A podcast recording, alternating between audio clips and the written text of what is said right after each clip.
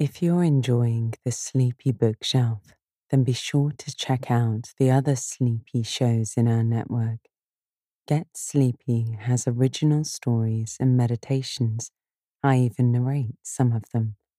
Or if you prefer relaxing soundscapes and music, then be sure to check out Deep Sleep Sounds. It's even great for babies too. You can find all of our shows wherever you listen to podcasts. Thanks and sweet dreams. Good evening and welcome to the Sleepy Bookshelf, where we put down our worries from the day and pick up a good book. I'm your host, Elizabeth.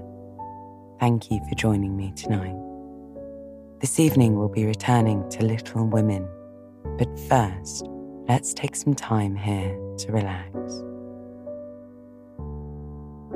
Have a nice, big stretch where you are and give your body permission to release any tension still lingering from the day. Breathe in through your nose and fill your tummy with a nice, big breath. Now sigh it all out. You have nothing left to do today but get a good night's sleep. In our last episode, everyone had been enjoying the various pleasures of the Lawrence household of late. Aside from Beth, she longed to go and play on the beautiful grand piano, but was far too shy despite being expressly invited to. One day, old Mr. Lawrence came to visit Marmee and told her, as if he didn't know Beth could hear, that the piano needed someone to play it regularly to keep it in tune.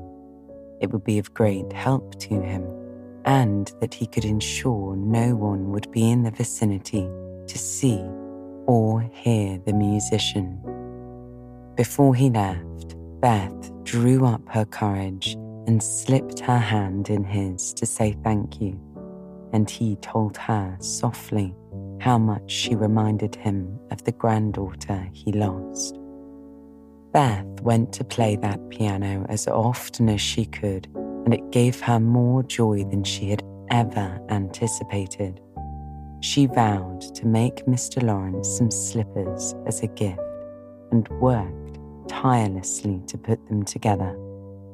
She arranged with Laurie for the slippers to be left on the table in his study, but had nothing for two days. Then, one day, she came home, and standing in the parlor was the most beautiful cabinet piano she could have ever imagined. A note told her Mr. Lawrence had arranged for its delivery as it had belonged to his granddaughter, and he wanted Beth to have it. Without thinking, she rushed over to his front door, went straight to the study, and gave him a loving little kiss which melted Mr. Lawrence's heart no end. They sat and chatted as if Beth had known him all her life till he walked her home. Tonight we pick up with Jo and Meg preparing to go out with Laurie, leaving at home a very left out Amy. So lie back and relax as I turn to the next pages of Little Women.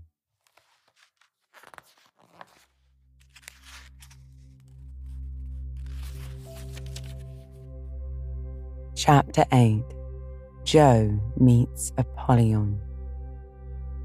Girls, where are you going? asked Amy, coming into their room one Saturday afternoon and finding them getting ready to go out with an air of secrecy which excited her curiosity. Never mind, little girls shouldn't ask questions, returned Jo sharply. Now, if there is anything mortifying to our feelings when we are young, it is to be told that and to be bidden to run away, dear, is still more trying to us. Amy bridled up at this insult and determined to find out the secret if she teased for an hour. Turning to Meg, who never refused her anything very long, she said coaxingly, Do you tell me? I should think you might let me go too, for Beth is fussing over her piano and I haven't got anything to do, and I'm so lonely. I can't, dear, because you aren't invited, began Meg, but Jo broke in impatiently. Now, Meg, be quiet or you will spoil it all. You can't go, Amy, so don't be a baby and whine about it. You are going somewhere with Laurie. I know you are. You two were whispering and laughing together on the sofa last night, and you stopped when I came in. Aren't you going out with him? asked Amy. Yes, we are. Now do be still and stop bothering, replied Jo. Amy held her tongue, but used her eyes and saw Meg slip a fan into her pocket.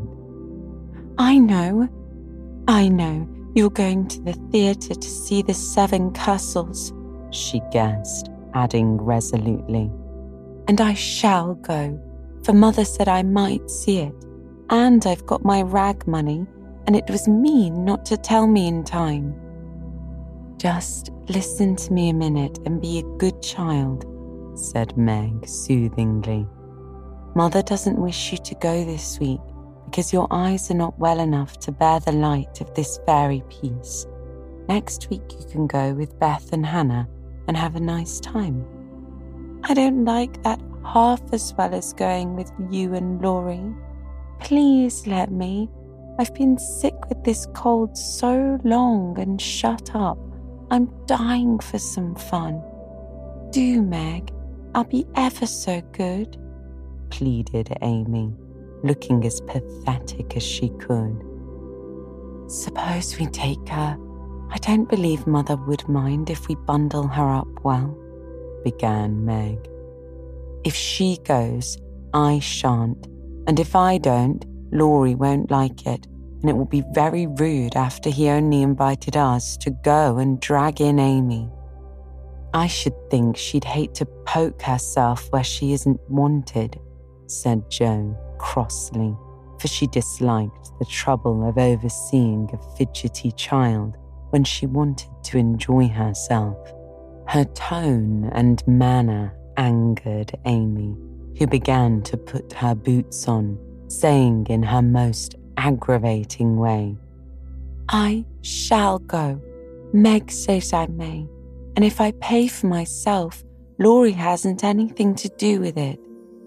You can't sit with us, for our seats are reserved, and you mustn't sit alone, so Laurie will give you his place, and that will spoil our pleasure. Or he'll get another seat for you, and that isn't proper when you weren't asked. You shan't stir a step so you may just stay where you are, scolded Jo, crosser than ever, having just pricked her finger in her hurry.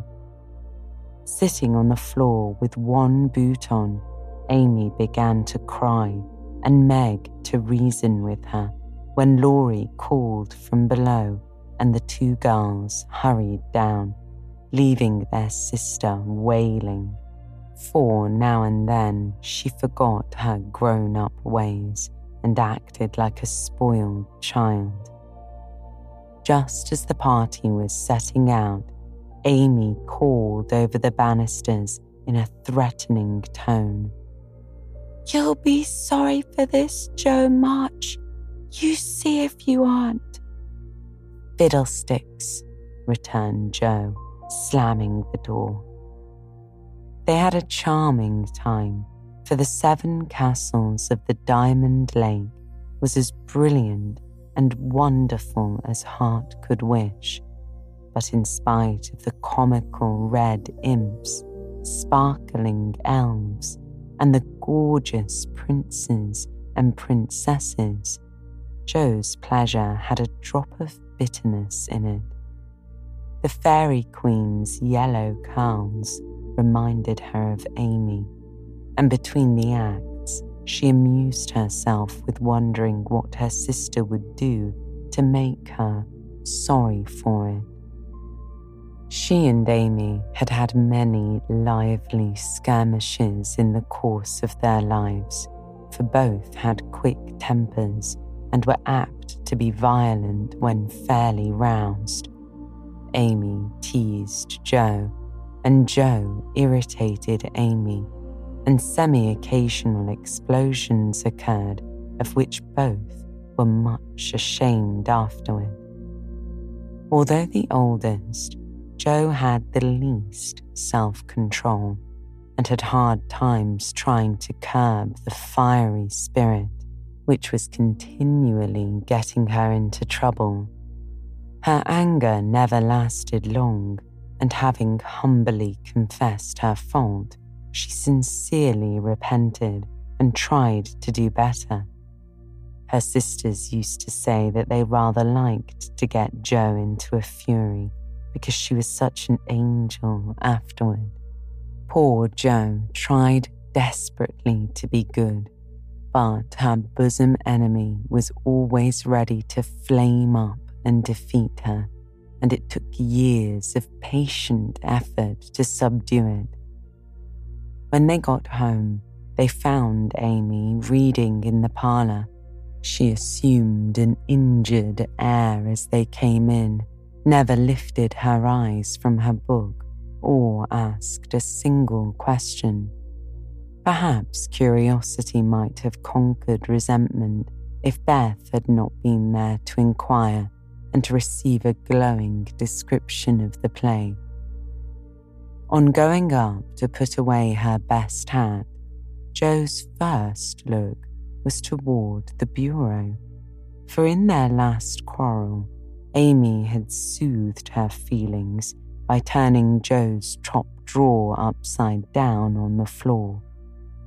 Everything was in its place, however, and after a hasty glance into her various closets, bags, and boxes, Jo decided that Amy had forgiven and forgotten her wrongs.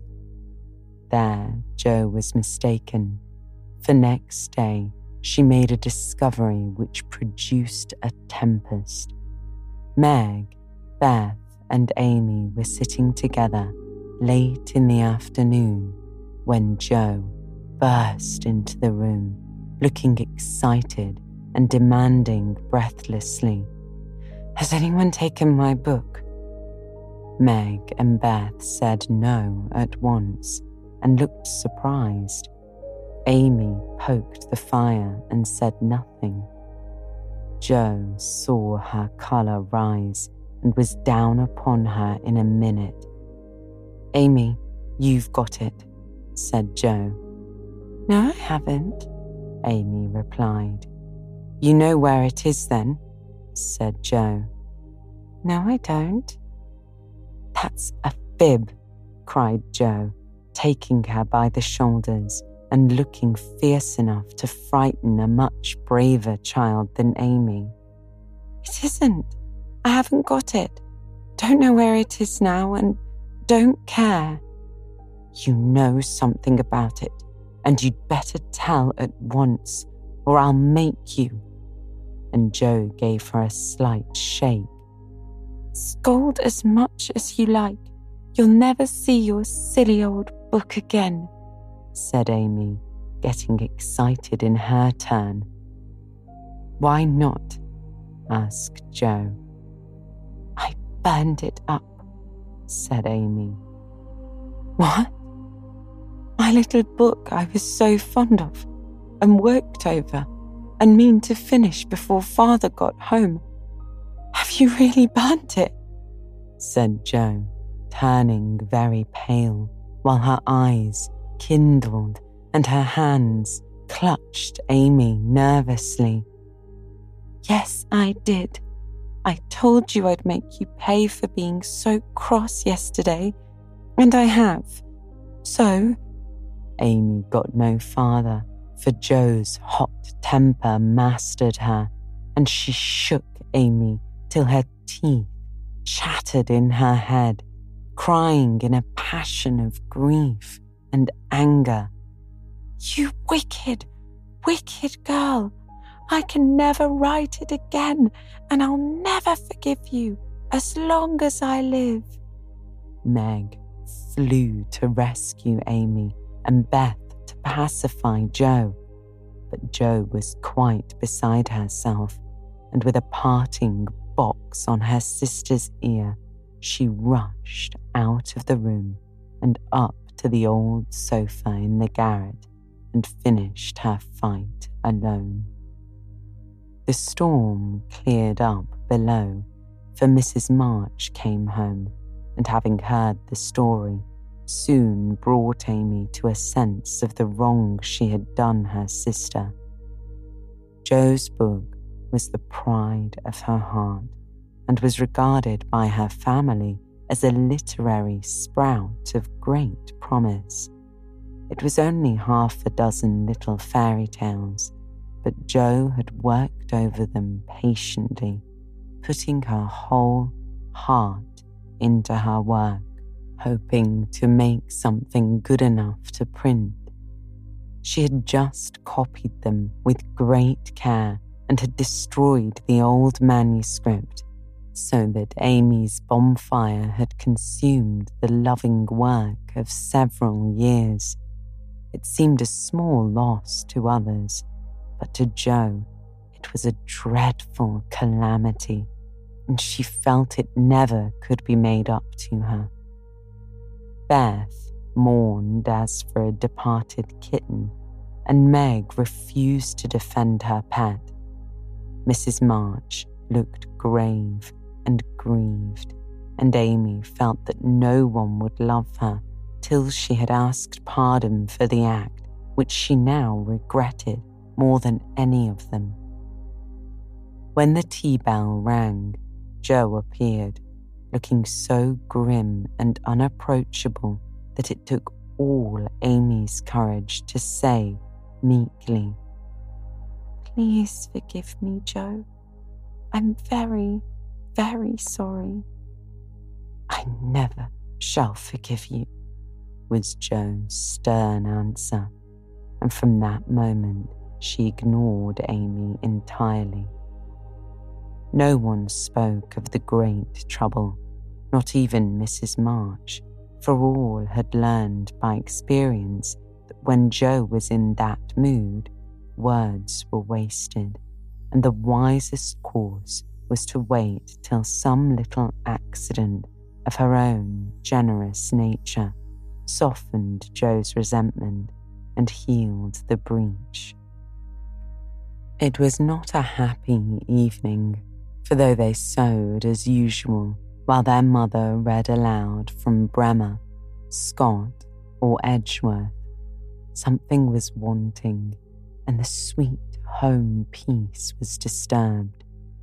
They felt this most when singing time came, for Beth could only play. Jo stood dumb as stone, and Amy broke down, so Meg and Mother sang alone.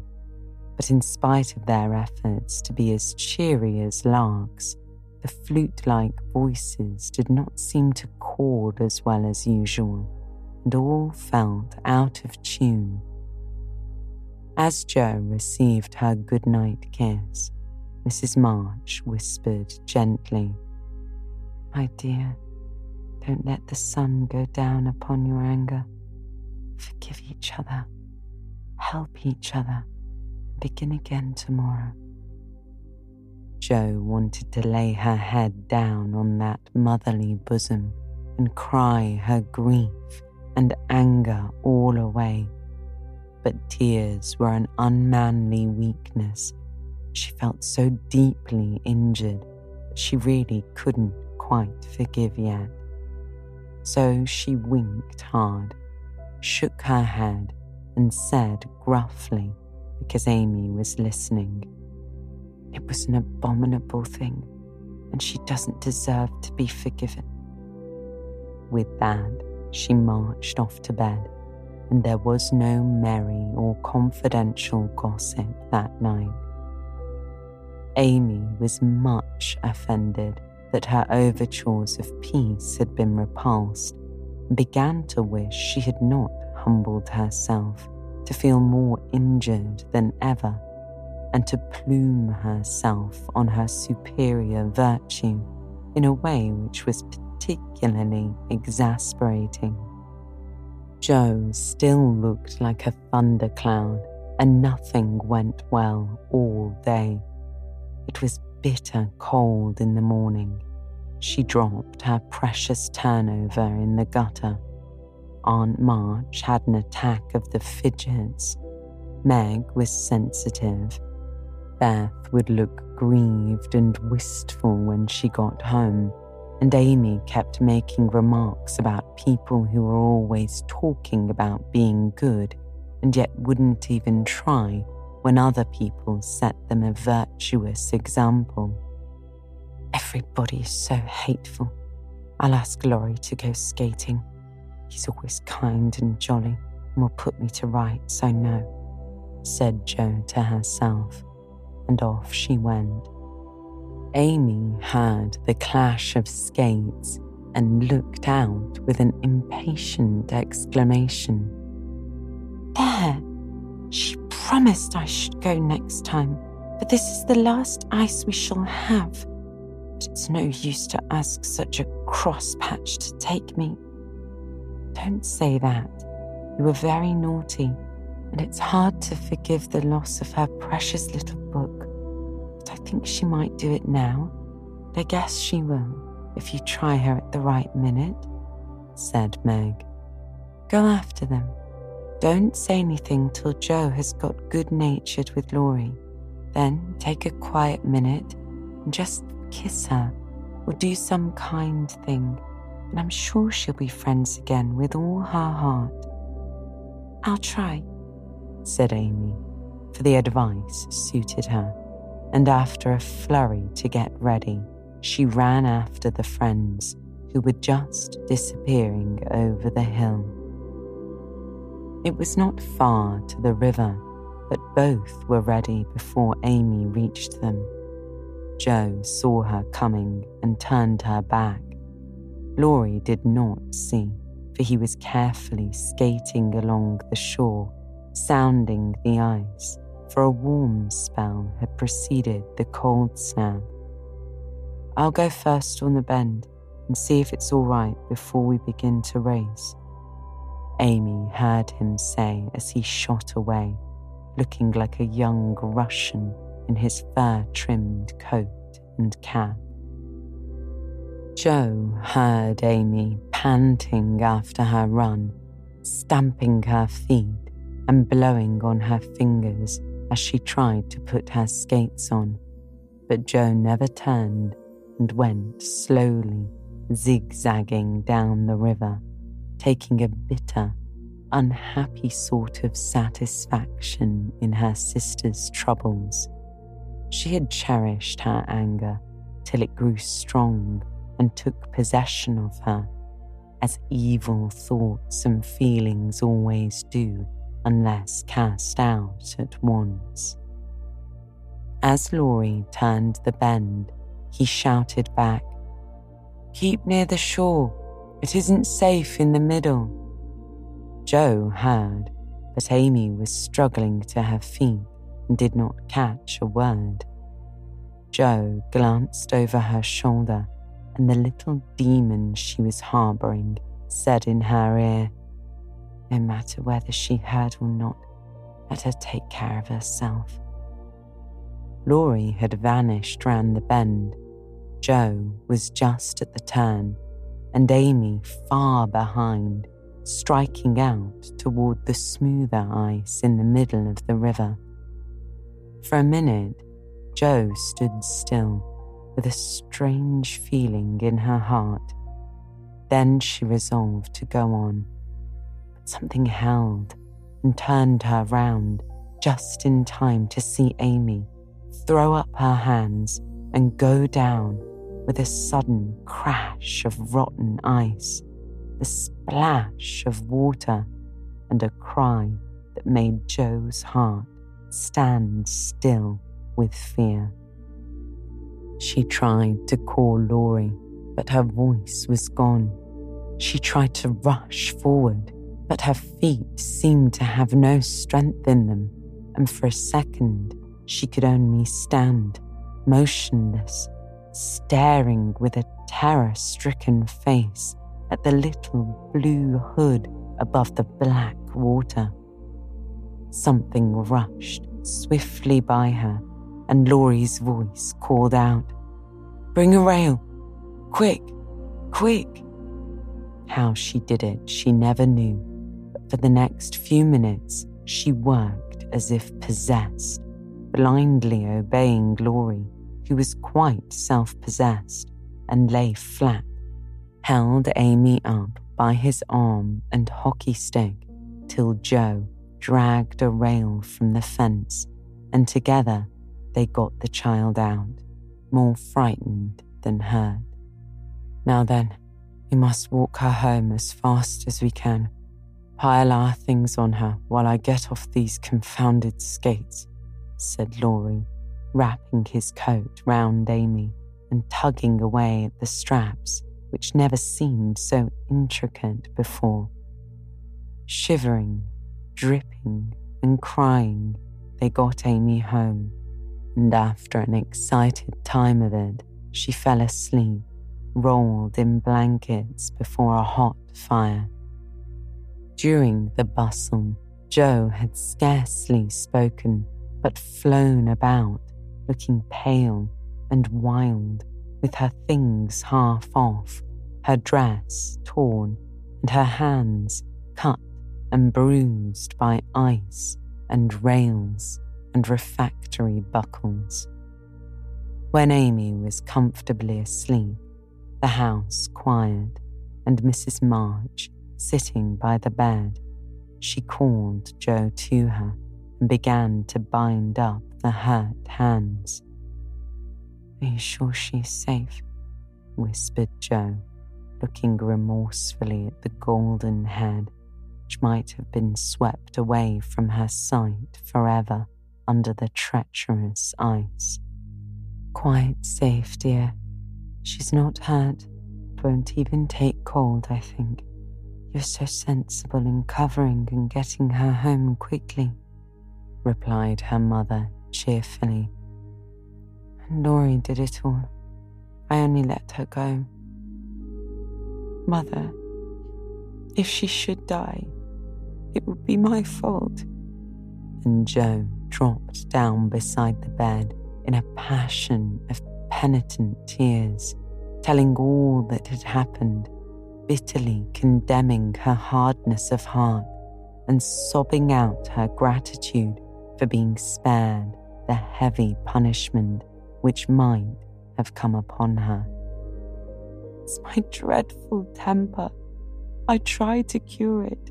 I think I have, and then it breaks out worse than ever. Oh, Mother, what shall I do? What shall I do? said poor Jo in despair. Watch and pray, dear. Never get tired of trying and never think it is impossible to conquer your fault, said Mrs. March, drawing the blousy head to her shoulder and kissing the wet cheek so tenderly that Jo cried even harder. You don't know. You can't guess how bad it is. It seems as if I could do anything when I'm in a passion. I get so angry. I could hurt anyone and enjoy it. I'm afraid I shall do something dreadful someday and spoil my life and make everybody hate me. Mother, help me. Do help me, said Jo. I will, my child, I will. Don't cry so bitterly, but remember this day and resolve with all your soul she will never know another like it. Jo, dear, we all have our temptations, some far greater than yours. It often takes all our lives to conquer them. You think your temper is the worst in the world, but mine used to be just like it. Yours, mother? Why, you are never angry. And for the moment, Jo forgot remorse in surprise. I've been trying to cure it for 40 years and have only succeeded in controlling it. I am angry nearly every day of my life, Jo, But I have learned not to show it, and I still hope to learn not to feel it, though it may take me another 40 years to do so. The patience and humility of the face she loved so well was a better lesson to Jo than the wisest lecture, the sharpest reproof. She felt comforted at once by the sympathy and confidence given her. The knowledge that her mother had a fault like hers and tried to mend it made her own easier to bear and strengthened her resolution to cure it, though forty years seemed rather a long time to watch and pray to a girl of fifteen. Mother, are you angry when you fold your lips tight together and go out of the room sometimes when Aunt March scolds or people worry you? Asked Jo, feeling nearer and dearer to her mother than ever before. Yes, I've learned to check the hasty words that rise to my lips. But when I feel that they mean to break out against my will, I just go away for a minute, give myself a little shake for being so weak and wicked, answered Mrs. March with a sigh and a smile as she smoothed and fastened up Jo's dishevelled hair. How did you learn to keep still? That is what troubles me, for the sharp words fly out before I know what I'm about, and the more I say, the worse I get, till it's a pleasure to hurt people's feelings and say dreadful things. Tell me how you do it, Mommy dear. How my good mother used to help me, as you do us, interrupted Jo with a grateful kiss. But I lost her when I was a little older than you are. For years I had to struggle on alone, for I was too proud to confess my weakness to anyone else. I had a hard time, Jo, shed a good many bitter tears over my failures for in spite of my efforts, I never seemed to get on. Then your father came, and I was so happy that I found it easy to be good. But by and by, when I had four little daughters round me, and we were poor, then the old trouble began again. For I'm not patient by nature, it tried me very much to see my children wanting anything. Poor mother, what helped you then? asked Jo. Your father, he never loses patience, never doubts or complains, but always hopes and works and waits so cheerfully that one is ashamed to do otherwise before him. He helped and comforted me and showed me that I must try to practice all the virtues I would have my little girls possess, for I was their example. It was easier to try for your sakes than for my own. Startled or surprised look from one of you when I spoke sharply rebuked me more than any words could have done. The love respect, and confidence of my children was the sweetest reward I could receive for my efforts to be the woman I would have them copy. Oh, mother, if I'm ever half as good as you, I shall be satisfied, said Jo, much touched. Oh, I hope you will be a great deal better, dear. But you must keep watch over your bosom enemy as father calls it, or it may sadden, if not spoil your life. You have had a warning. Remember it and try with heart and soul to master this quick temper, for it brings you greater sorrow and regret than you have known today. I will try, Mother. I truly will. You must help me, remind me, and keep me from flying out. I used to see Father sometimes put his finger on his lips and look at you with a very kind but sober face, and he always folded your lips tight and went away. Was he reminding you then? asked Jo softly. Yes, I asked him to help me so, and he never forgot it. Saved me from many a sharp word by that little gesture and kind look. Jo saw that her mother's eyes filled and her lips trembled as she spoke, and fearing that she had said too much, she whispered anxiously, Was it wrong to watch you and to speak of it? I didn't mean to be rude, it's so comfortable to say all I think to you. I feel so safe and happy here. Oh, my Jo. You may say anything you like to your mother, for it is my greatest happiness and pride to feel that my girls confide in me and know how much I love them. I thought I'd grieved you, said Jo. No, dear. Speaking of your father reminded me how much I miss him, how much I owe him, how faithfully I should watch and work to keep his little daughters safe and good for him.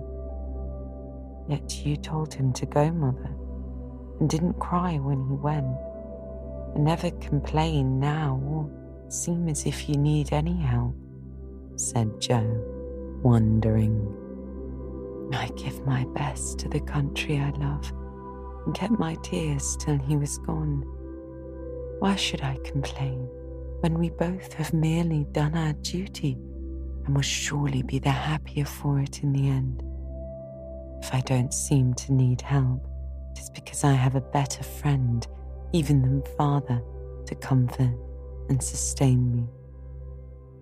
My child, troubles and temptations of your life are beginning and may be many, but you can overcome and outlive them all if you learn to feel the strength and tenderness of your heavenly Father as you do that of your earthly one.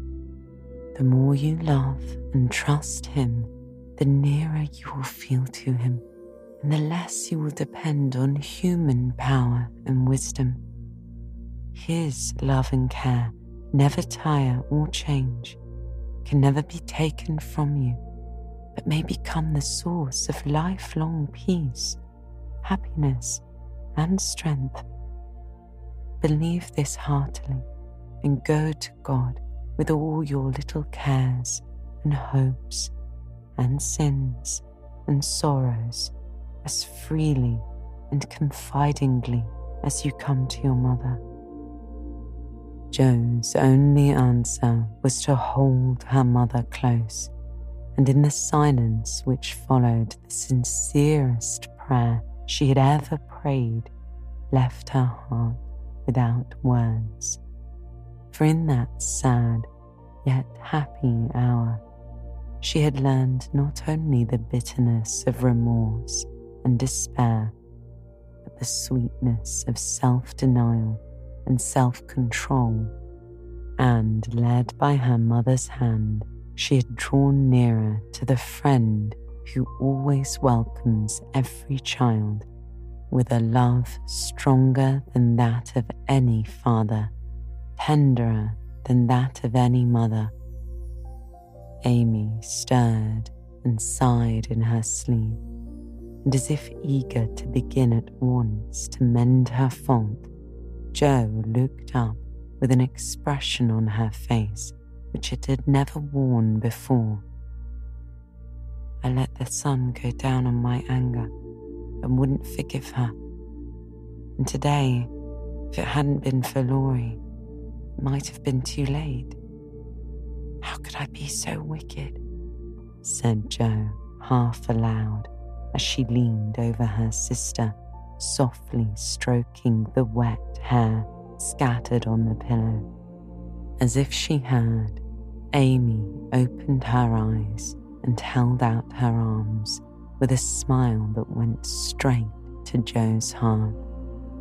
Neither said a word, but they hugged one another close in spite of the blankets, and everything was forgiven and forgotten in one hearty kiss.